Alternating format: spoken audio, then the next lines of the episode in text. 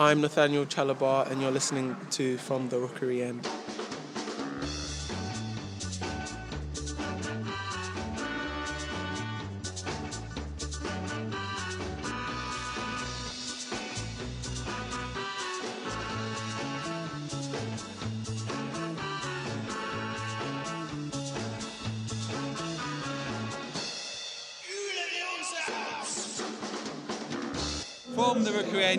End, of October 2012 podcast. We're three lifelong Watford fans, season holders in the Rookery End, except today, Mike, you're, you're not in the uh, in the Rookery End. I'm in the exact opposite, the Vicarage Road end. Yeah, It's, it's family day today. it is. And how many parkings have you brought with you today? Well, there's uh, there's 11 of us all together. Sort of. Uh, I've got my mum, my dad, my brother and sister who are twins, my son, my daughter, my partner, and two of my nephews and one niece. So it is the parking. I think we could field a team. I think Well, that's Parking 11. Well, Yeah.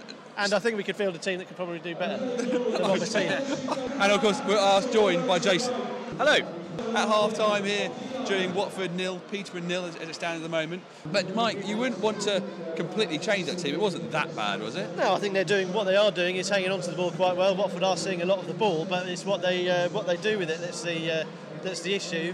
Um, again, we're, we're a day when people would be looking. You know, it's a full Vicarage Road. What's nice sitting down the Vicarage Road end is looking over a full Rookery end and a full Rous. It's quite it, the ground actually looks quite nice.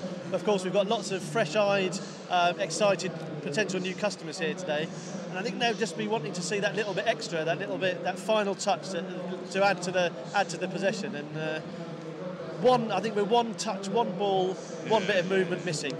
I think right, it is, it is one ball. It's, it's that. There's a lot of diagonal balls right to left. They're trying to beat that last man, trying to beat their right back, and it's not quite happening at the moment. They're, they're, they're win, Peterborough are winning the, those uh, those defensive headers and those defensive tackles every time down I, there. I just like the fact that we've gone 45 minutes and not had a player sent off.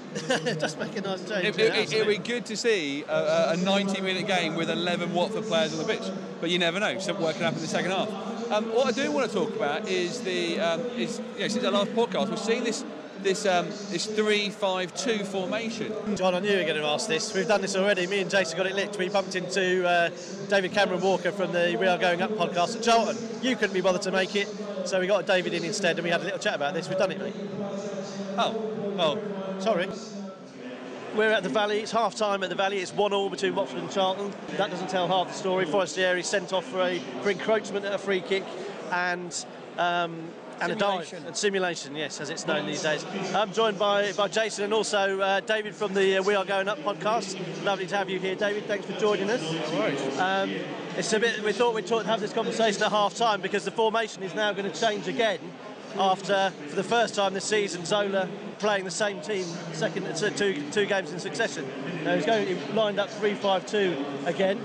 Uh, we did so in Huddersfield. We started off that way today. How do you think that's that, that's gone so far for us? Uh, I think it's a reasonably sensible move. Uh, it suits our players. We don't have many natural wingers as such in the team, so to get the width from Pudil and Cassetti, who have struggled at times, I think, of, you know, in a flat back four, it makes sense for them to play wide. But unfortunately, like I think, like Huddersfield did early on on Saturday and Charlton early on here today, they pushed their wingers up against us, which negates our, you know, our ability to get those two players forward, and we, we end up playing almost a flat back five. So when we've got the ball, I think it suits us. But when we haven't got the ball, I think it's you know it's, we, it does restrict us a little bit as well. Uh, Jason, as, as David alluded to, Charlton are really, really pushing up on Watford, and as, as such, we're finding it hard to, to find any space at all. How do, we, how do we change that? Is, is Yeah, that just well- a byproduct of playing 3 5 2? I, I think it is, and, and the fact that we're playing patient football as well. and We're having to be patient because we can't get out quickly. Certainly, Cassetti isn't going to get out quickly from the from the wing. It's hard to see how that 3-5-2 formation actually suits him at, at his age. Um, at times we, we've looked okay with the, the patient football where we've sort of tried to get behind, but we haven't created too many uh, chances. We haven't caused the keeper to work that much. Um, and at times we've given the ball away in the middle of the park where we've had to come inside. Uh, Chalobah's either overrun the ball uh, or played his pass too short on what is a greasy surface. Um, how we change it to, to get it forward quicker, I, I don't know. It's, I don't think it's going to be a case of that now that we're down to 10 men. It's going to be hard work. No, obviously this, uh, the rest of this game is now going to be very difficult, and a point would be would be a good result. In terms of the of the, of the season going forward, I've got two big questions. Is if when John Eustace comes back, obviously an important player for Watford, how, will he fit into 3-5-2, and are we going to stick with 3-5-2, David? What do you reckon? Well, whether we do or not remains to be seen, but I think it'd be sensible to do so because the big problem we've had so far this season is the team has changed a lot. The formation hasn't always been the same. You know, we need we need a bit of consistency. We need the players to develop an understanding, which is what we've been so sorely lacking so far. Eustace, we know he's been fantastic for us for a few years. He's not getting any younger. I think he might have to accept that he he may have to battle for his place with Hogg because Chalobah, from what I, first time I've seen him tonight, he looks excellent. Only 17, he's only going to get better as he gets more games. And we've seen the quality that Abdi has as, as, he gets more into English football and into the team. I, I wouldn't drop him either. So I think you know Hogg and Eustace are the two that will be battling for that third spot in midfield. And uh, you know I think I wouldn't necessarily be. I wouldn't necessarily put Eustace straight back into the team as soon as he becomes fit. I think he needs to earn his place. Jace, you go along with that? Oh, yeah, absolutely agree. I, I, I, I gave Chalobah a bit of a hard time about overrunning the ball and playing his passes short. He has been, but in the games that we've seen him, he has come into the side really well and he has looked a class act. Uh, I think a few people complained or, or moaned about us signing another player on loan when we got him on loan from Chelsea. But it looks like he's going to be a big part of this team this season, and it will be hard for Eustace to get back in the side. Which is good. Competition for places is oh, what absolutely. we want. So, and, uh, sorry, I was going to add as well. Hogg that makes a nice change, Jace. You interrupted me. he does. He does. Um, Hogg's looking better as well now. I think although early on in the season, Hogg seemed to be struggling to adapt to this uh, new way of playing football, whereas recently he seems to have got used to it, which was only going to happen, I guess. Um, and yeah, so because of that, Eustace is going to find it hard to get back in the team. A podcast made by Watford fans, fans for Watford fans from the Rookery end. Look, I don't, I don't care if you went and did the podcast without me. Later on in this podcast, Michael, I, Jason, yeah, I, on my own, speak to Nathaniel. Man of the match. Man of the match was right. No, you sure? With. I've, he was I've announced. got, I've he was got announced. mine. He was, was he? announced as man of the match. I've, I, Nathaniel, I've got mine. Nathaniel Chalobah. Yeah. The new wonder kid. What? And then he is. He's 17 Wonder years old. yeah. He's 17 years old. I get to speak to him, but that's kind No, of no later on. team, John. I know, As Watford pointed out, Watford made very clear this afternoon, Well, they battled on. We've just seen As a team, John. Okay. We've just seen Watford win at home. First time since Birmingham. Uh, it was uh, a final score of 1 0. Uh, a, a penalty was the decider. Yep. Um, Mike, unfortunately, for the fact that you've been at the other end of the ground, you wouldn't have seen the plethora of chances that uh, one little Italian Forestieri May Jason, he was. Uh, he, sh- he could have scored five. He, he had quite a few, didn't he? All, all created some as well. Uh, the chance for Vydra where he sort of broke, well, we broke from a corner, and his pace to win that ball. He's literally run from one side of the pitch to the other, and then sort of break it. Amazing. I mean, it's a shame Vydra couldn't quite make his mind up as to what to do. Could he? Sort of took the touch to sell the defender, and it. Well, we, we, we were discussing before you turned up, Mike.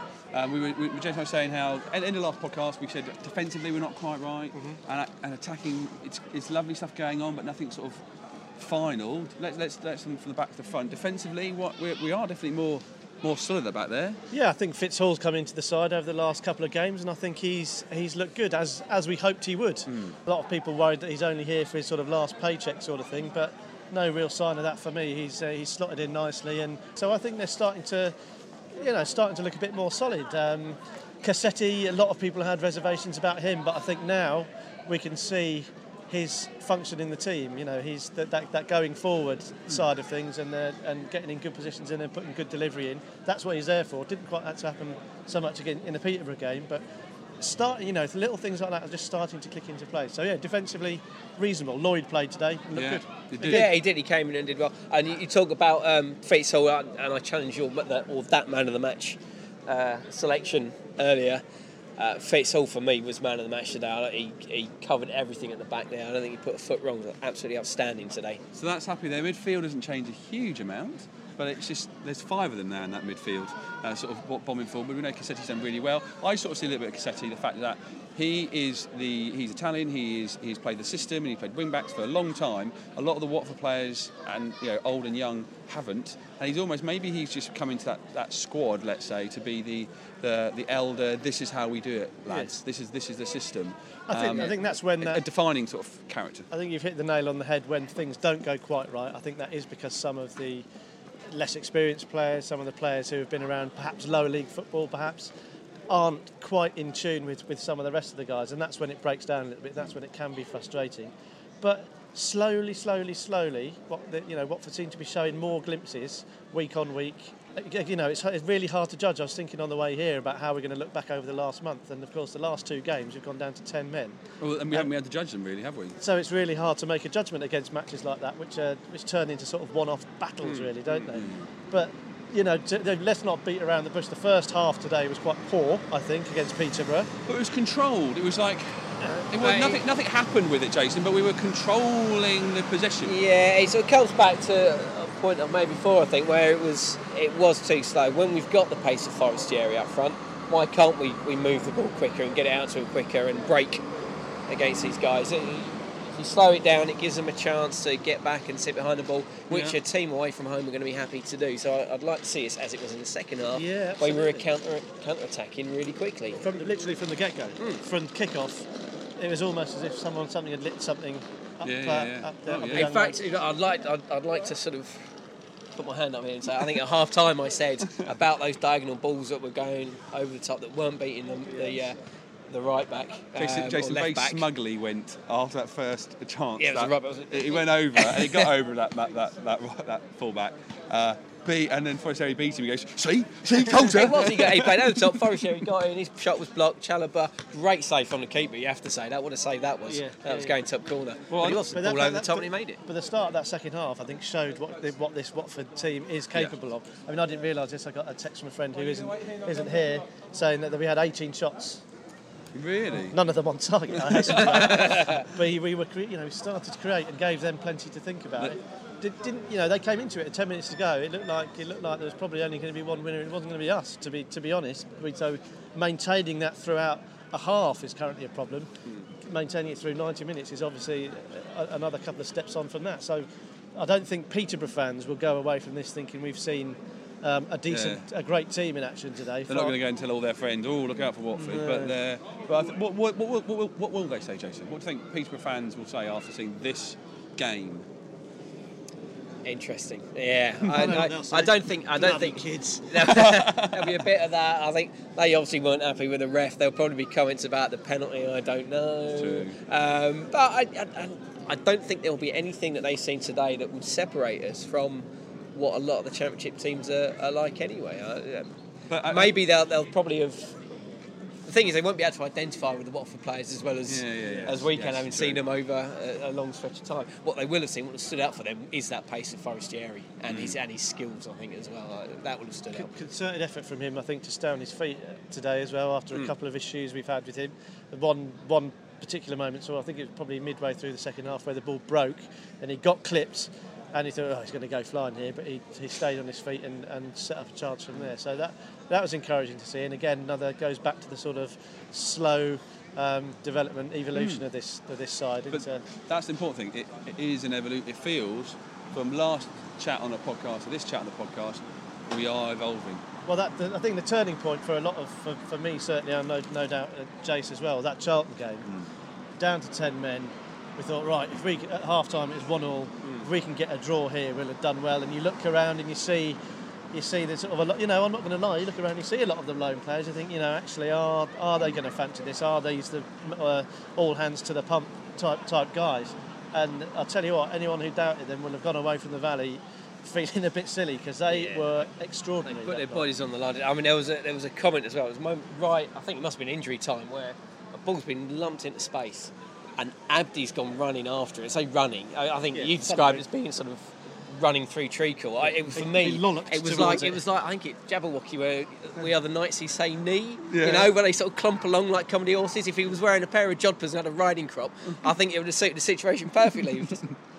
He just he just looked so uncomfortable, absolutely shattered because he'd given his and maybe the that, that the Middlesbrough game where we went down to 10 men was only days after that battling performance away at Charlton. So maybe Then that was even why more, that couldn't happen. That was even more deflating, I think. That because of that excellent performance at Charlton, what we wanted to do, what we've said is get, this this team would be good if we can get a bit of consistency, and off the back of a you know what better what better springboard platform than, than that away game at Charlton, and, and that decision just took the wind out of everybody's Yeah. sails, the the team, the crowd, and it just all went flat after that, and it's a real shame.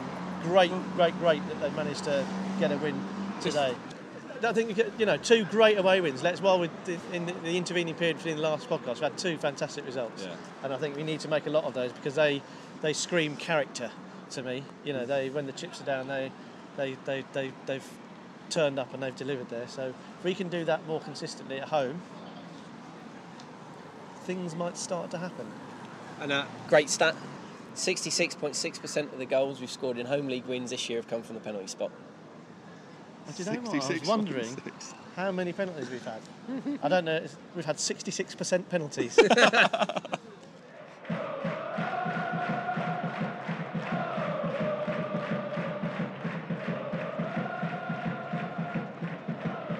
From the rookery end. So Mike, you've had the entire parking clan with you today here at the family day. Yeah. Uh, good experience?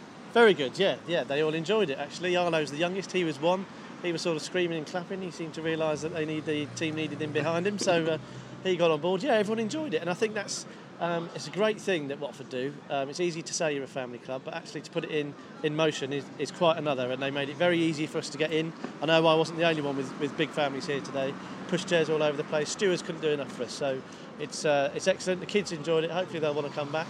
Um, 15,950. really good. Great number. Really good. Really good. A man who who does write quite a lot about the uh, the past and the good old days is Lionel Birnie. Before the game, Mike, when uh, you were trying to get all those people here to, Yeah, to the ground, yeah. which is a logistical nightmare, Jason and I met up with Lionel in the pub to talk about yet another Watford book out in time for Christmas. It's it's that time of year again where it's uh, time to put your Christmas list together, um, and it's always nice to put something Watford on it. Uh, unfortunately, at our age, the latest Harry Hornet uh, cuddly toy can't go on our Christmas present list, but always nice to put a new Watford book on. And for the third year running, Lionel Birnie has released uh, a Watford themed book. Uh, first, we first book, Lionel was uh, was was it Four Seasons, Yep. which came out in 2001. 2001, and then for the last three seasons you had Enjoy the Game, all about the, the 1980s at the club. Yep. Uh, 100 greatest Watford wins, which is, well, the from the last post for post war, wasn't it? It was, yeah. It does what it says on the tin, Yeah. though. So it probably will need updating at some point.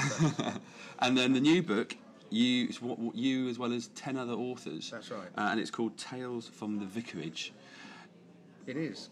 How's it, how did the, the idea of it being lots of you writing a book together come about? Well, um, one of the things that's always struck me is amongst Watford fans is that they think that there's some kind of national press bias against um, against Watford. And in fact, there are a huge number of Watford supporters working in the media. Um, uh, some of them perhaps have gone into PR and stuff these days, but in, in radio, television, national newspapers, we're well represented out there, like a, a sleeper cell we've uh, infiltrated. So perhaps it's a kind of double bluff. Maybe the bias is uh, sort of masking some deeply held Hornet feelings. I, I'm not sure, but I knew that there's a lot of people out there. Um, who might be able to contribute to putting a collection of stories together. And that was that idea was literally as, as simple as it came, really. And I gave, I invited. 10 other people to contribute, asked them to come up with their own ideas. I didn't sort of steer them in any direction at all, waited to see what they came up with, um, gave them the okay, and then they sent in what I think is a fantastic collection of very varied stories. So it worked out perfectly, really. And what, what, kind of, what kind of stories are they? Well, we've got a real range of stuff. I mean, there was some hard journalism in there. Kevin Affleck's chapter about the the Boothroyd Simpson Ashton axis of. Uh, better, be, better be a little careful there. Um, uh, read Kevin's chapter and, and see what you think. I mean, he, he obviously comes down pretty firmly on one point of view, but it certainly opened my eyes a little bit to some of the stuff I knew floating around at the time. So we've got that. We've got um, Simon Burnton, for example, from The Guardian, who's has looked back at the, the football fans' fear of change using the 1959-60 season as a kind of way of looking at how fans are. These days, fans are suspicious of change, but back then, without a blink of the eye, they accepted a change of shirts from blue to yellow or gold, and they, they adopted a new nickname, the Hornets. And he's kind of told that story really nicely. We've got um, more personal pieces about the, the, the, the experience of following Watford from John Anderson and Tim Turner. Um, one is a radio broadcaster, the other is a, a fan who's written a, a, a book of his own. Um, and so their, their, uh, their chapters are a little bit more personal.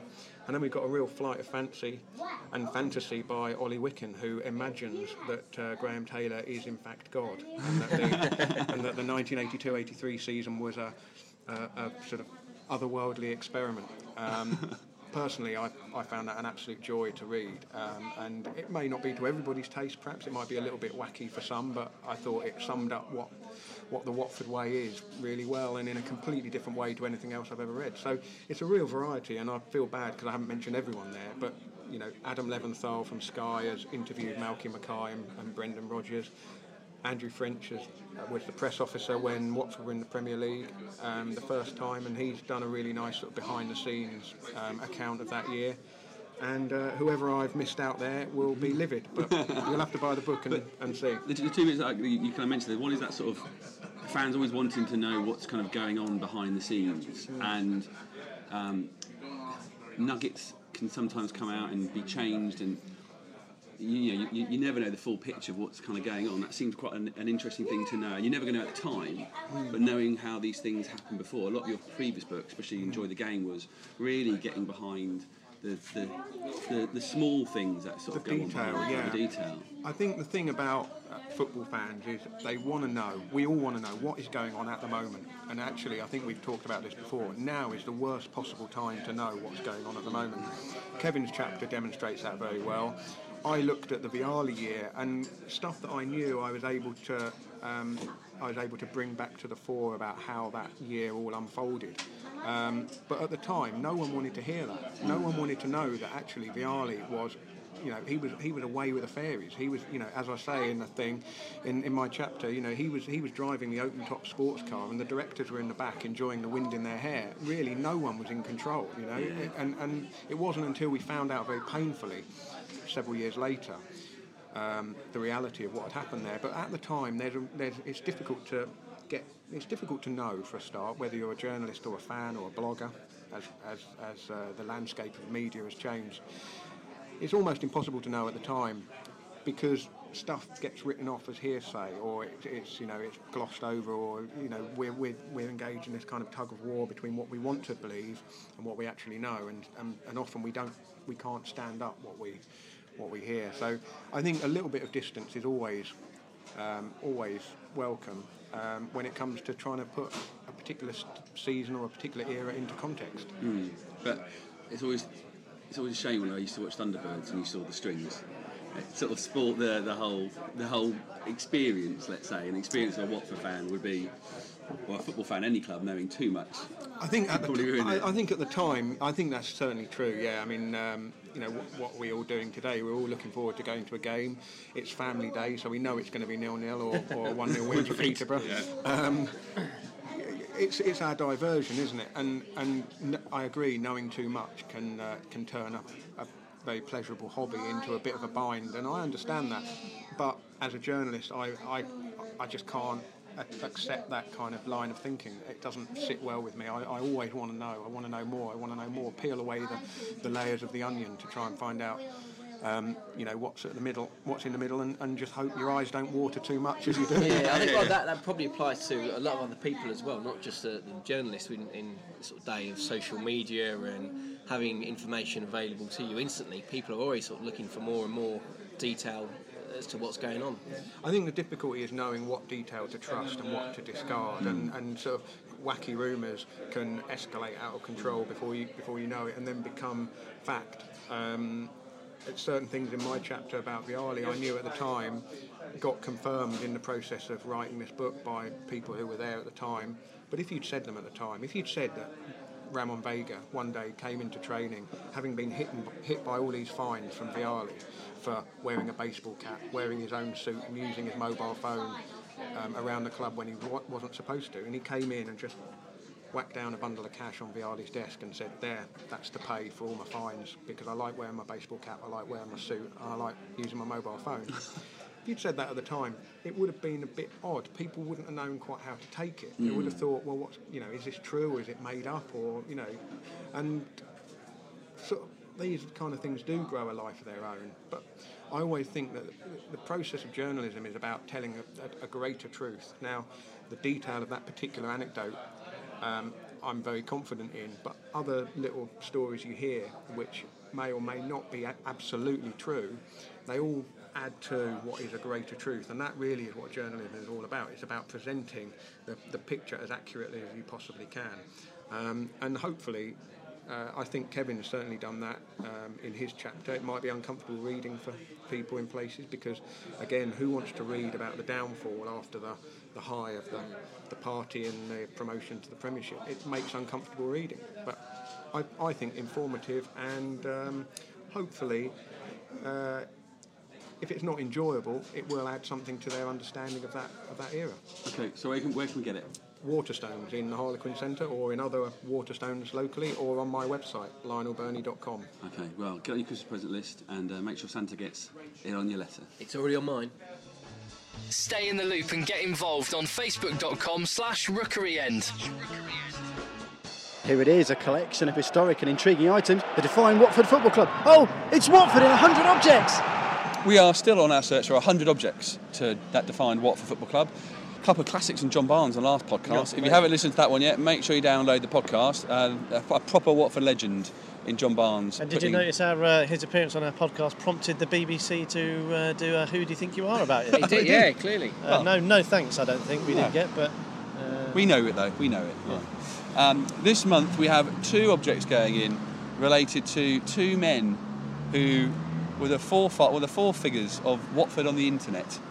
The first object we're putting in is the BSAD server, the original server where the BSAD website was put onto it. which is blind, stupid, and desperate. We must point out. the Watford fans' original website, uh, set up by Ian Grant. I caught up with him before Middlesbrough game, telling us how such a thing started way back then. What made you, you start the what, what can be considered the first Watford football fan the, the, the starting point was I, I worked for a, for a, uh, a multimedia company at the time, and they basically challenged each of us to, in an attempt to find out what this whole internet thing was all about, um, to kind of think of something to put online. So at that point, I put online a couple of match reports. Match reports, in the very loosest sense, it has to be said, very kind of sketchy, kind of uh, bits and pieces of, of reaction to, to games. The uh, game against Portsmouth on Boxing Day, 1994, was the first was the first of those. So it kind of started without without any particular purpose at all, really, and then uh, very quickly became uh, obvious that nobody else was doing that because it was still early days in terms of the internet, and uh, and I guess it all snowballed from there. For you, what did it grow into? For me, and uh, and when Matt came on board as well, I think it grew into, I guess, an online Watford fanzine. So it was it was contributed to by a lot of different people. It wasn't just Matt and Matt and me. And I guess you know it grew into what I hope was a vehicle for reasonably intelligent quality writing Yeah. about Watford. I, I've, I've always thought when Saturday comes was the benchmark when it came to football writing. Yeah, yeah. And so I, I would be happy if, I- if it was thought of as being a bit like that, only for Watford only kind Do you, of thing. do you have a favourite article that you, you ever Oh, God. wrote? Oh, was it, was it, was it, what, what, what, it, wasn't just match reports, though, was it? It wasn't just match reports. No, it was match reports and previews. I guess as a kind of weekly structure. But no, we had all sorts of other stuff. Um, we had we had quite a few things that had nothing to do with Watford whatsoever. We had a particular favourite of mine was that we had a correspondent from Bangladesh who quite regularly he was a Watford fan, but he quite regularly wrote pieces about kind of travelogue stuff, I suppose, about Bangladesh. Nothing to do with Watford whatsoever, but it was brilliant stuff, brilliant writing. there was a there was a section of the of the site which which well, was called the Hall of Arse, which um, we had a Hall of Fame, of course, but the Hall of Arse was well, you, you can imagine sort of testimonies of the players that had not quite lit up Vicarage Road. Yeah. And a- an ex-Watford player who shall remain nameless took offence at his particular entry, and uh, and sent a perhaps ill-advised email objecting in, in sort of fairly aggressive terms to, the, to, the, to, to the, how he'd been described. I think we had both, but I think the article was written by somebody else. It was contributed rather than penned by me, my, myself or Ian. And we had felt it was rather harsh at the time, but felt less guilty about it, having read the correspondence that followed, which, was, which uh, informed us that you know he, he'd be he, he'd be thinking he was working in a fish factory where we probably worked while he was driving around in his Porsche, or worse to that effect. okay. Mick, Mick Quinn, on the other hand, re- reproduced his, his Hall of Arse piece in its entirety in his autobiography. it was very nice of him. Did he get paid for that? No, I didn't. I did, fair, to be fair, his ghostwriter did, did write and ask, and you know, more, more than happy for him to use it. But it was, as you can imagine, Mick Quinn's loan spell not having been a glorious thing, um, it wasn't a terribly polite piece. It may have referenced his size on a couple of occasions. couple. uh, and why, why in the why did, why did, why did it come to the, to to a finishing? I guess uh, life just caught up with us both, really. Um, and I, I work on computers all day, every day. Um, and, and BSAD was increasingly meaning that I'd spent my entire life on a computer. Um, Matt had started a family. Um, and I guess we kind of reached a natural point where the, the amount of time that it was taking up, we couldn't really justify anymore. We couldn't really keep going anymore. Girlfriends and wives, eh? Yeah, exactly. Yeah, yeah, that's it. Normal life caught up with us. It, was, it was certainly several hours a day of, of stuff Wow. at its peak. Okay. Very understanding employers. And and you can still go to that website. It's still live. An archive. an It's a treasure trove. It's a- yeah, it is, and you can still look at the Hall of Arse and, and, and figure out which player might have had a complaint to send the boys. Uh, I go to it fairly regularly to look up player profiles of, of that era. There's, you know, that, the, the ten years or so it was it was active. It is the best source, I think, for information. It's really good, yeah. And if you ever find yourself with sort of, you know, you get half memories. I think I can remember when in '93 we were at home to uh, Swansea in the uh, Auto Windscreen Shield. you won't remember that because that fixture never happened. But you know that sort of thing. You can Yeah, go you back can and find look, it. and while you're there, you will undoubtedly find a whole load of other brilliant stuff. Really um, nicely written, intelligently written, very funny. Loads of stuff. I'd, I'd urge you to go and check it out. certainly. bsad.org. Yeah, blind, stupid, and desperate, which sums us all up, doesn't it? Really. a little bit. The, uh, the second object comes off the, the, the- from from, uh, from Matt, uh, who you heard at the end of that interview, who was uh, Ian's uh, one of his Ian's co-editor. Co-editor of, of B-Sad. They after the, the they they stopped it, they set up Be Happy, which is still going today, and you can read the blogs on their website, uh, behappy.org.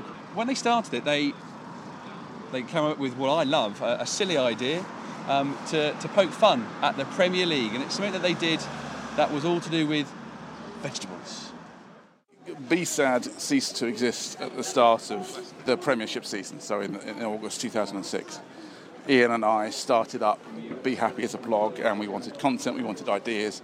We had a very drunk end of season conversation a couple of years earlier about, you know, sort of hypothesising about what we could, through BSAD, organise in a football ground. Could we have a barbecue? If we got someone to smuggle in the charcoal, someone to smuggle in the, you know, the, the sausages and whatever else and this morphed into the into the vegetables, fruit and vegetables idea, uh, abetted by the fact that the Premiership, whatever else it is, takes itself incredibly seriously, which is fine when you're winning games, but not so much fun when you're when you're not winning games. Yeah. And yeah, we, the idea was we nominated a item of greengrocery um, for every away fixture, and we asked as many people as possible to smuggle said item in, into into the ground to get themselves photographed with uh, whatever, with a courgette or with a um, watermelon or. You know. Did you have a favourite vegetable? Well, we, we, we built it up as it went along. It became more and more um, ambitious as the season went on. We started off with a banana, which is you know fairly low key, but the, the watermelons. yellow? Indeed, and yellow. Um, but the watermelons at Reading at the end of the season were, were yeah were a particular highlight. And uh, there's a picture of David Messenger, who was a very reluctant participant, half-heartedly holding a lemon. I think I might have been I don't know, bolting away.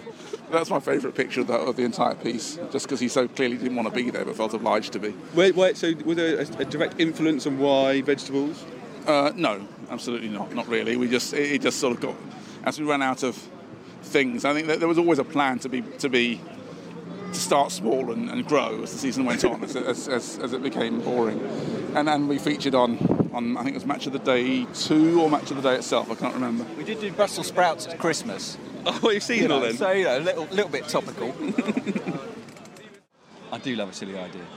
You'd never, you'd never have guessed, John. Uh, never have guessed. and vegetables are the first healthy thing that we put into our list. Uh, if you have got an object, give us an email, podcast at fromtherookeryend.com. It can be a personal object for you. It can be an object that defines, that you think defines Watford Football Club. Anything. The world is your oyster, your Watford-based oyster. We, what we need from you is that yellow, red, and black little pearl from inside that shell. We know they're out there. Let us know, and they go on the list. It's going to be an amazing list when it's finished. We'd love you to be a part of it. Uh, still a long way to go. Remember, send us an email, podcast at fromtherookeryend.com. This is Britt Assombalonga doing the conga on from the Rookery end.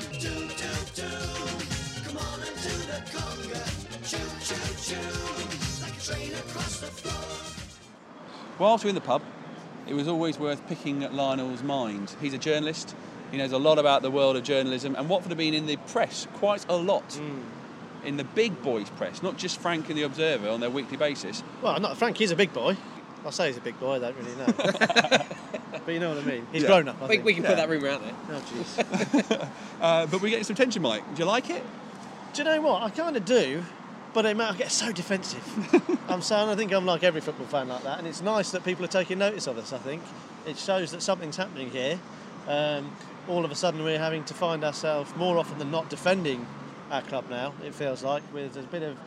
I don't think anyone's saying, "Oh, look at Watford, aren't they brilliant? I wish they were my team." It's more a case of what the hell, you know, they're Udinese C team, all the all the jokes that you'd expect, and and there's been some more barbed criticism from from journalists, sort of, who have been taking a look at the bigger picture and our place in the game, and, and suggesting that really what, what we're trying to achieve here is something pretty bad, which I can understand. And I, I know a lot. You know, we've we've said this so far this season. A lot of Watford fans are betwixt and between. There's a real divide between how people feel, and I think people are finding it hard to nail their colours firmly to the mast at the moment. Because while the team is performing quite nicely on the pitch, we get, you know, we're getting there. It's still very different, and so if Watford fans are, are not sure, I can understand why why national journalists are seeing a sort of crack in the door and, and sort of booting booting their way through it and, and writing not Well, we spoke to Lionel about those two articles. One from Jason Burt in the Telegraph, but we had to start off talking about the Martin Samuel's article in the Daily Mail, which started with this headline. Why Watford are a snapshot of all that's wrong with the modern game. That angered a, few Watford fans, but the article sort of focused on the, the number of loan players Watford have had from the Pozzo clubs. The point is, it shouldn't be allowed to work. It shouldn't be allowed, period. No club should be able to put out an entire starting 11 of loan players plus three subs. No club should have 10 players, almost a team, registered to one generous donor. Watford has been transformed overnight into Udinese's finishing school, with all the loss of identity that entails. Champions of the loan system see its contribution as necessary, even beneficial, spreading talent and helping bring through young players who otherwise find their first team opportunities limited. Many of the world's finest footballers have sometimes gained valuable experience through a temporary transfer. Yet, even the lone defenders must be unnerved by what is unfolding at Watford. This is a club with a history. A club that came through four divisions to challenge for the English title, uh, that nurtured future England managers, that produced one of the finest English players of the modern era. In John Barnes, it is not Udinese's tool. At the very least, there should be a limit on the loan intake in any one season or from any one club. He also brought into question the changes to Watford's youth setup. The championship gap year may be beneficial to Udinese too, but what are the products of Watford's own academy to make of this policy when attracting youngsters? A key selling point for any club outside the Premier League is that it will, by necessity, give young talent a chance. So, Jason, why did, did that initial article sort of anger Watford fans? It obviously was a, a quite a negative article. Mike talked about in the blog piece uh, sort of a lack of context to the article, and some of that that people saying, well, let's make it more balanced. Stop looking at everything that's wrong. But it was, it was yeah, sort of highlighting the pitfalls uh, of the project. Yes, the thing maybe we were trying to shy away from as Lionel sort of talked about about the previous, but Lionel, you know, you're, you're a journalist, and we're not going to blame you for everything journalists do. But it, Thank goodness for that. But, but uh, as, as, as in terms of his, his journalistic approach to that article, he used Watford as very much the as an example about the loan system. Made some ridiculous points, I suppose, unfounded points, but actually didn't make some very good points about the loan systems in the whole country. Yeah, I mean, my concern is that the, this is a precedent setter. What happens if, for argument's sake, Leicester or Wolves or Burnley sign up with Milan, Inter, and Juventus, and then suddenly they're getting a better class of, of borrowed player than we are?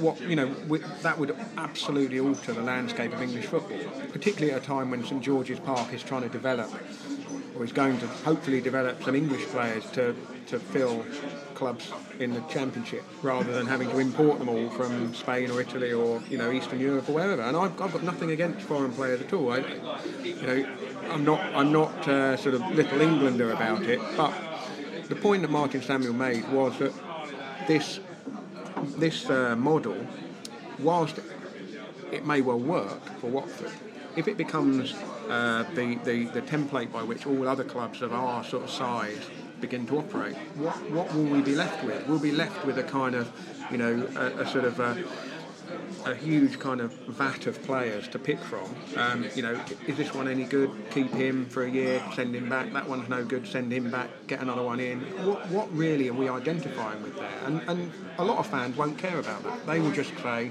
these guys are great and those guys are rubbish, and they won't have developed any emotional attachment to the ones who aren't here very long, and they'll be able to get over it when somebody else goes moves on. Now that's always been the case in uh, in football. Players come and go. A club like Watford. You know, we were fortunate in the 80s to have John Barnes for six years. That wouldn't happen now. Ashley Young moved on after what a couple of seasons, really. So but the problem with Martin Samuel's article is that it's for a broad readership. It's not written for Watford supporters. It's written for a broad Daily Mail readership. It's got to grab the attention. It's probably based on a lot more knowledge than any of us have got around the table because from covering cycling, I know that journalists know an awful lot more about things that perhaps you'd be surprised they would, would to surprised to know they know about. You know, these football journalists, they go around in a in a almost like a gaggle of geese. They know everything, they hear everything, they speak to each other. So, as a journalist reading that, I looked at it and thought he's getting at something. Now, he might not be able to stand it up, he might not be able to demonstrate it in print at this time, but to me, it was like an amber amber light to actually let's stand back and listen to what he's saying and sort of pick the bones out of it really rather than just dismiss it as we don't want to hear that so therefore we're going to put our hands over our ears because I don't think that's constructive at all it's it's natural to be very defensive. But all of the blog comments and the, and the people on Twitter and, uh, and, and, and on the internet all saying that Martin Samuel is an idiot and he doesn't know what he's talking about, that, that was based on zero facts as well. Mm. If, if you're going to take the point that Martin yeah, yeah. Samuel doesn't know what he's talking about, well, okay, bring your facts to the table and actually tell us what's going on. The big problem is, like last year with Bassini, the big problem is we don't really know what's going on. All we ever know is what we're told, and we can choose to believe or, or not believe. And that's one of the problems we've had since you know the, the Pozzo family took over. Um, we had the initial sort of release from them um, as, a, as a, an owner. Um, and we haven't had any sort of discussions yet with uh, anything major from the, the men running the football club. Now we do have the fans forum coming up on the 1st November where we can speak to them. We can't speak to the, the family because there's no one being represented there. But Gino Pozzo um, had an article, an interview in the Daily Tele- Telegraph um, with Jason Burt, uh, and he's starting to give us some ideas about how the family views the club's recent position in the transfer market. If you look at the recent history of Watford, the project was we need to sell all our best players as soon as an offer comes because there weren't any financial resources to hold them. That meant that all the clubs in the Premier League and lots of clubs in the Championship looked appealing to the player as a better place to go. Now, the idea is to move the club into a different level where the player himself feels there are very few choices that are better. We want those choices to come down to Barcelona, Real Madrid, and so on. The players who leave Udinese are moving to AC Milan, Inter, Juventus, or a couple of clubs in Spain and a, a few clubs in England. He, of course, had to comment on the uh, club's uh, youth, and he, he particularly brought up the previous long-term commitments to our young Hornets. We were not surprised that a, a club that works with young players is not committed to young players. They had one, two year contracts. Why? It was a mixed message. By changing that idea to say that the players are here to fully develop to a top, top level, they will sign longer contracts for the next three or four years. Everyone is starting to understand that. And there's also some lovely advice for the Watford fans. Watford fans need to relax and can enjoy this process. There is no cosmic mix to enable us to win, but we understand what works and what we have to do. And if we're not performing at the top level, it's because we need more time and there's more work to do. Um, so still no firm answers. Personally, I actually quite like that, the fact he wasn't going out there to give us answers to sort of appease Watford fans, um, because if you give out facts, as Mr. Bassini did last year, then all of a sudden it becomes um, elaborate promises which aren't always keepable. So it was, there was a certain sort of realistic comfort I had from that. But Lionel, he's you know, we talked a lot about you know our, our, sort of views on this on this new family that we, we have. Mm-hmm. How are you feeling as a, as a Watford fan towards them at the moment? Well, the first thing to point out is that the club didn't really have a choice in things. You know, it was, as I said to you before, um, Watford was low-hanging fruit.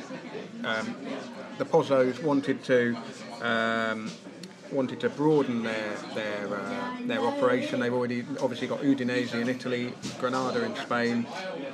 It's been long rumoured that they they wanted an English club to kind of basically strengthen the base of their operation. Um, the the father, or as uh, Filippo Galli said in my chapter in the book, the Godfather, which I think was a Freudian slip, um, Signor Pozzo, he um, he is obviously building something the son is there to kind of take it on because uh, Mr. Pozzo's in his 70s. Yeah. You know, th- they've got obviously a long-term business vision here, and Watford just happened to be the English arm of it. I like to put um, a shop window.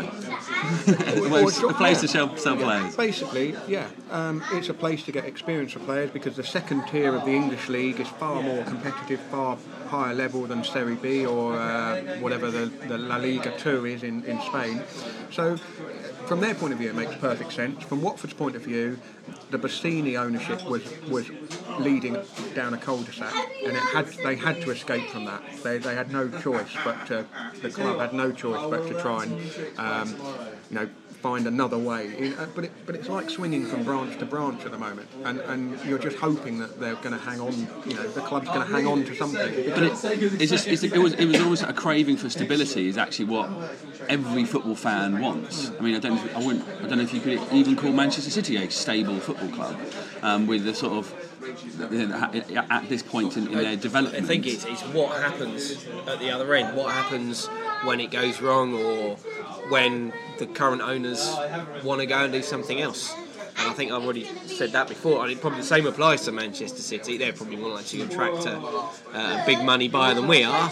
But yeah, what happens with all these loan players that are in? Do we lose all them straight away, and we're left with a, a nothing squad, an empty squad? Well, I, I you know, we, we, Samuel did talk about that loan system, and I kind of get the idea that they're called loans because that's the technicality that you have to call them for, for it. And in the you know for, for the situation, they can only sign one year loan deals. Um, the the Pozzo company that owns the the, the, the players' um, rights, let's call them, can't sort of sell them on for, for tuppence just to Watford to make them Watford players. Is it more like and he talked about in the article, the Telegraph article, that they would probably be here for two to three seasons, mm. just as long as we had Danny Graham. Mm. Um, is it more? I can't remember. Someone told me the phrase, and I can't remember who it was. Apologise, but it was more. The phrase was, "Are they on secondment?" From yeah. another department. I think, I think that's a good way of putting it. I mean, the, the, the problem is that we don't know the detail. We're all some people will will latch on to certain things they've read or heard and assume that that's actually a fact. You know, whether it be that some people think they're loans, some people think that, that obviously the players are contracted to, whoever, whoever they were contracted to before, who owns them. My argument would be that if there's one benefit to this, it's brought down the wage bill. It's making Watford as a business probably more um, viable. Perhaps they will show that over time it will lose less money as a business. But the uncomfortable truth is that a football club the size of Watford can only keep its head above water if it has no wage bill, really, because the football wages, that is the problem. The unsustainable nature of the football wages is the problem. And perhaps the Pozzo's model of having clubs in three territories which can all share that burden and move players around as and when they're needed. Um, perhaps that is going to be the future, and I think that's where the uneasiness in the whole of this comes. What no one is tackling is the fact that football players' wages are too high for the size of the business, and no one is tackling that. And, and, and, and until they do, we're just going to be going from one failed model to another failed model, and and just somebody, at least the Pozzo family, has looked at it and gone, this is a kind of left field way to try and tackle this problem. Whether it's good for Watford in the long term, I'm not entirely sure. Whether it's good for football in the long time, uh, long term, I'm not entirely sure. But if the byproduct of it is in is that we bring down the cost and make the club less of a liability in terms of the amount of money it loses every year, then you know in the short term, let's take baby steps. That has to be seen as a good thing.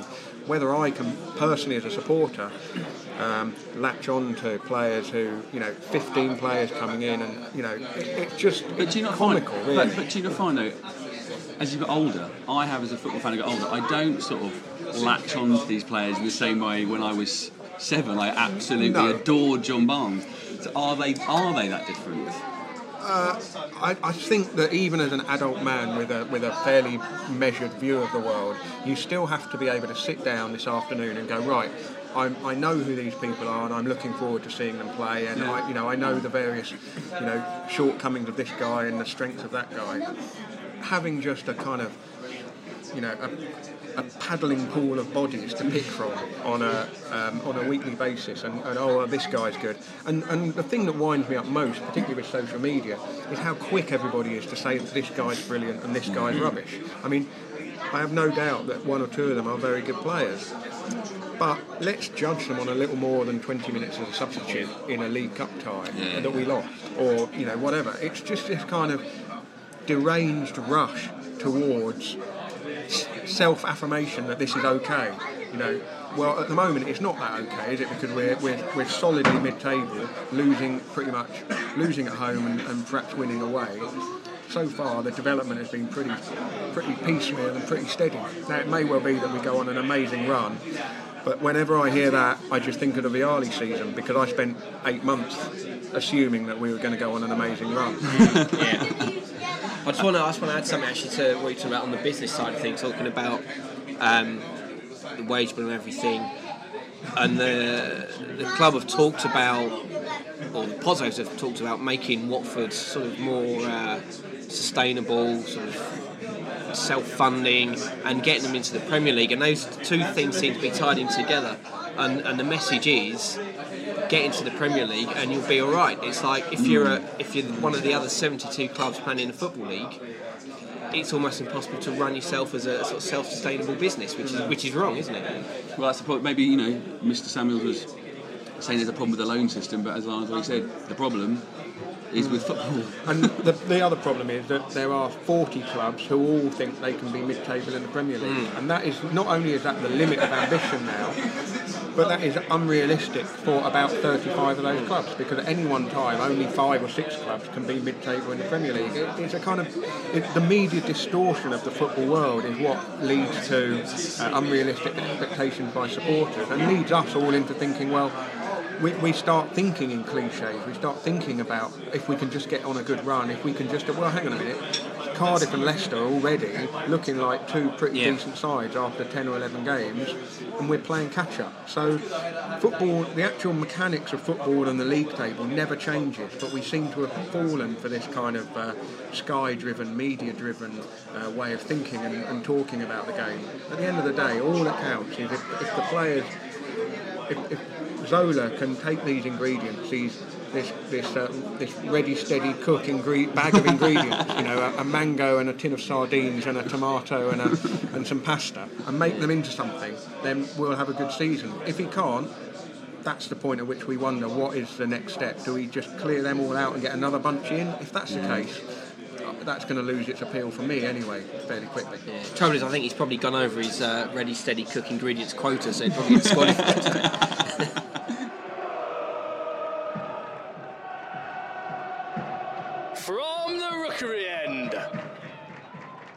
Many brothers and sisters here at the, uh, the family day.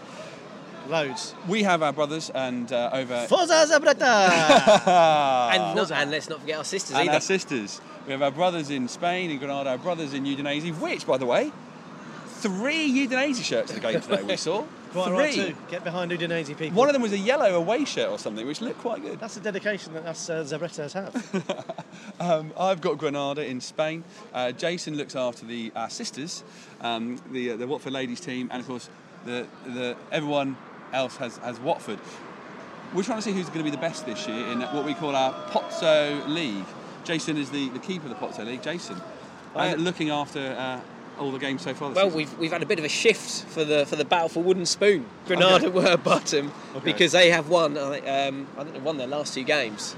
The last one being against Mallorca, and that sort of shifted them above Udinese, who are now bottom. It's still Di close. They fall.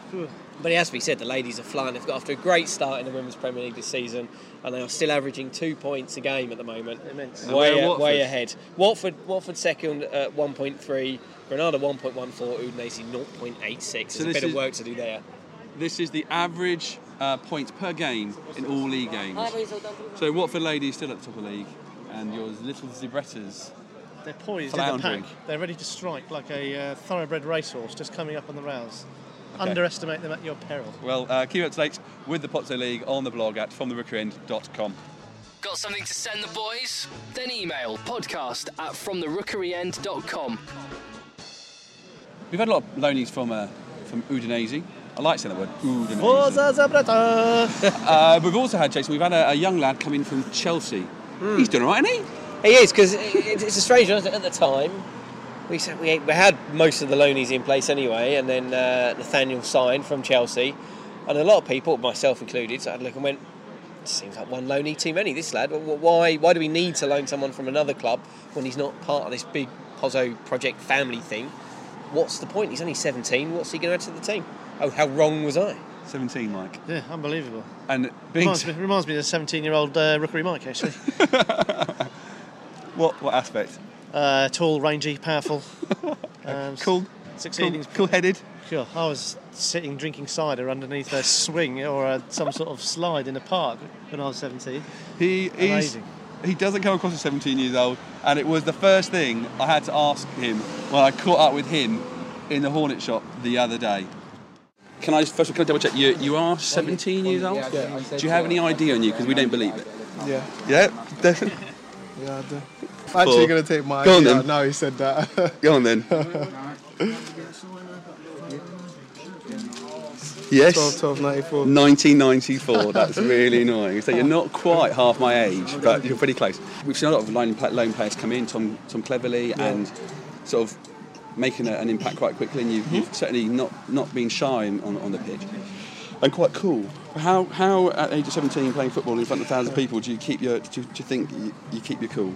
Uh, I don't really know. I wouldn't have an answer myself really, but um, it's just I've always been like that. Play when when I play, um, I always seem to be relaxed on the ball and and I just really want to get it down and play. So and that's what I enjoy doing. So mm. I just even try not to try not to look too too phased if if eh, eh, if it's going wrong for me at any time on the pitch. So yeah, it's just the way I am. I think. Is it, do you think this in in terms of your development, because it's a skill that every player should have, is there anything particularly you think when you've been developing as a footballer that, that would have led to that? Was it, say, a, a certain coach you had or a certain situation that you might have helped? Yeah, yeah. There, there are many aspects, but um, I mean, I could mention coaches. I had people just helping me with the way I play and and uh, trying to implement a certain way of of style for the kind of way that I play, and um, and I think that's that's probably one of the the main reasons the, of the way I am right now. But um, I think it's also really confidence. If you're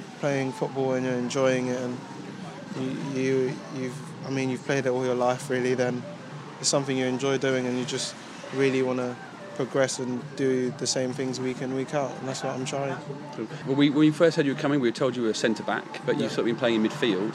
Yeah. Can you play? Do you play anywhere? Is it a favourite position? Uh, yeah, I don't have a favourite. I mean, I enjoy playing in midfield. The holding role that I'm playing at the moment is uh, I'm really enjoying it. But um, I, I can play centre back as well, and uh, centre forward.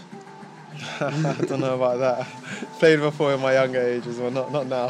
What about goalkeeper? Any chance there? No, no, no. I don't know about that. Um, you you you you you captain England under 19s. Yeah. How is that when you go from being a captain and a leader on the pitch to being in the in the squad like a young another one of the young lads? Oh, um, uh, there's not really. I mean, when we, when you go on international stages, I mean, everyone everyone knows the talent there is. Everyone knows that obviously, if you aren't good enough, you won't be where you are, and and um, I think everyone's really got that sort of respect for each other, and regardless of your age or or whatsoever, you just get welcomed in anyway. So on the pitch, I'll just try and be a leader. Off the pitch, we just we just all get along because Hmm. that's just how we are, really. You get- y- y- young lads get to play football. Yeah, we just play yeah and play FIFA and stuff like that. So it's alright. Okay. So when, when you're going for um, a loan, did you have any say though in terms of did, uh, did Chelsea come to you and saying we're going to send you out on loan this year? Oh yeah, yeah. Here's yeah, some options for you. Because they it was the yeah, it was the first time that I'd been on loan, so so they they had to they had a say with it, and um, I also had to agree with it as well. And and I mean, I thought yeah, why not? Six months gets me out, gets me some experience, Hmm. and yeah. And how is how is it different? How is Watford to Chelsea different? What, what's it like for you as a footballer? How is it different? Uh, I, I don't. I couldn't really. I mean, it's still it's still football, and I just in my eyes I just see it as football. Right. And at the end of the day, I just just want to keep playing, but I don't. I don't really like compare how both clubs are because it's still you know you're around the same you're around the first team and it's like being around the first team at Chelsea. You're around players of different nationalities like being being at Chelsea. So there's not really much difference for me at the moment. It's just um, going away and playing different teams. That's probably what I'm I'm getting used to at this moment in time, and, and I'm enjoying it as well. Who's actually at, at, at Watford? Have you gone and found a, a fatherly older brother type figure? Uh, yeah, I get I get a bit of stick from Troy Deeney about how Fitz Hall's my dad, so so I don't. yeah, Troy Deeney gives everyone stick really. And, If you had a, a theme song Yeah. that you came on to, what would it be? Like a wrestler? uh, probably Rocky. It's motivation. That's what came into my head first time. we'll go with that one. Or or the world's greatest, R. Kelly. I'm that star up in the sky. I'm that mountain peak up high. Hey, I made it. Mm, I'm the world's greatest. Okay, yeah. That's a great choice, by the way. Have you had a favourite moment, favourite moment so far being here at Watford? When Almen Abdi stepped up and put that free kick in the stanch against Charlton, that was that was incredible. Because you've been behind it a couple of games Yeah, because we've we, had 10 ten down. men, so that was just a, that was just the best feeling. A podcast made by Watford fans, for Watford fans. From the Rookery end. Thanks for listening to the podcast. Uh, we won't be back for. Uh, Just as, we, as we record this tail end, we can see uh, Fernando Forestieri sort of waiting at the uh, corner of Vicarage Road, uh, apparently waiting for a lift. I was gonna say, he's waiting for his mum to come and pick him up. Yeah, he's- I'm he's, uh, half he's- expecting sort of little pizza delivery moped to come into, uh, which reminds me of the song that uh, was born after that Charlton game. He was flying through the air that night. His boots were bright. Fernando. So if you can finish off that song, let us know. Podcast at uh, That's where you get in touch with us. Uh, but thanks for listening. Uh, we'll be back next month He was flying for another the podcast. His boots were bright. But thank you to, to Lionel for, for being involved. Thank you for Matt and, uh, and Ian for their, uh, their contributions for the uh, for 100 Objects. Uh, thank you to, to Nathaniel for A, having the oldest name in the world, uh, but for, for getting involved and showing us his ID. And also- To confirm, he was born in 1994. And also thank you to him for being brilliant as well. Oh, Because he yeah. has been. He has been, Absolutely outstanding. It's a, a much better month to be ending on as a Watford fan after a previous podcast finished with four defeats um, and a draw. We, we've had a couple of wins and we're back on track. Three wins. Three wins. I underplayed us there. Yeah. Three wins. Coming up, we've got uh, we've got Cardiff away on Tuesday. They're pretty good. They're doing all right. Oh, they're flying, yeah, absolutely. Uh, Blackburn away. Going to be tough. That's a tough one. Leicester at home. Doing well as well. Tough. Millwall at home. Wonderful. These are the fixtures you dream of as a boy, aren't Leeds away, Wolves at home. Tough. Blackpool away. This is why I don't look at the fixture list. You know, that's um, great. that We're going to be tested against these play, these teams. If you, you know, if we're going to do well and we're going to start progressing, we're going to need to start, you know, start beating these teams or Mm. at least competing with them. Cardiff will be a great test. Blackburn likewise. So I think we'll, you know, in a week's time, this time in a week, um, after that, that that Blackburn game, we'll have a really good idea of how tough and solid this, this team is. We we sung their praises for their performance at Charlton and Huddersfield, two promoted teams. Let's not forget. So. But if we're going to, we are, we're always going to have to play these what would be perceived as bigger, better, more fun, better funded teams, Jason. But it's kind of good that it's happening now. It's, well, you've got to play them at some point, haven't you? But, Uh, but- but it's, not at the uh, beginning of the season, when we were I don't still sorting ourselves out. They say that, but then it's the same for other clubs as well. I mean, the likes of, of Blackburn, who are adjusting to life in the Championship, and Cardiff off the back of another disappointing playoff um, end to their season. It's uh, yeah, yeah, exactly. It's sometimes it's good to get them out of the way. Perhaps now they've they've obviously set themselves uh, off on the right foot. Certainly Cardiff have, and uh, and it might be that we don't want to be playing now because they've got that momentum going. Having said that, they were 2 0 down at Forest today, so I don't know how that finished. No. But it, it's, it's it's a funny old game football, as someone once said. And you never can tell whether it's a good or a bad time to play teams. You get these strange results, and uh, bring them on. yeah, Bring 'em so, on. so don't if we're playing them now or if we're playing them in, in three months' time. You know, it, We'll take on all comers. we've got to play them. Take 'em We've got to Take play them. Yeah, Yeah. Let's Have have it. Let's We've have a got go. players haven't now at this football club who are more than capable of playing in the Premier League. I'll put that out there now. Hmm. Abdi is a touch of class. I think Forestieri he's a bit he's a bit rough and ready, but diff, he's different class to what we've had had previously. We've got these players. Let's start putting them to use. Let's get this team together. Let's go and take them on. Give them let, let, let Cardiff worry about us on Tuesday night. Get that quiet, get their crowd quiet. We'll do it. You know, come on. I'm up for that. Yeah. Come on then. Yellows, come on. Come on, yours. We can do it. We can do it.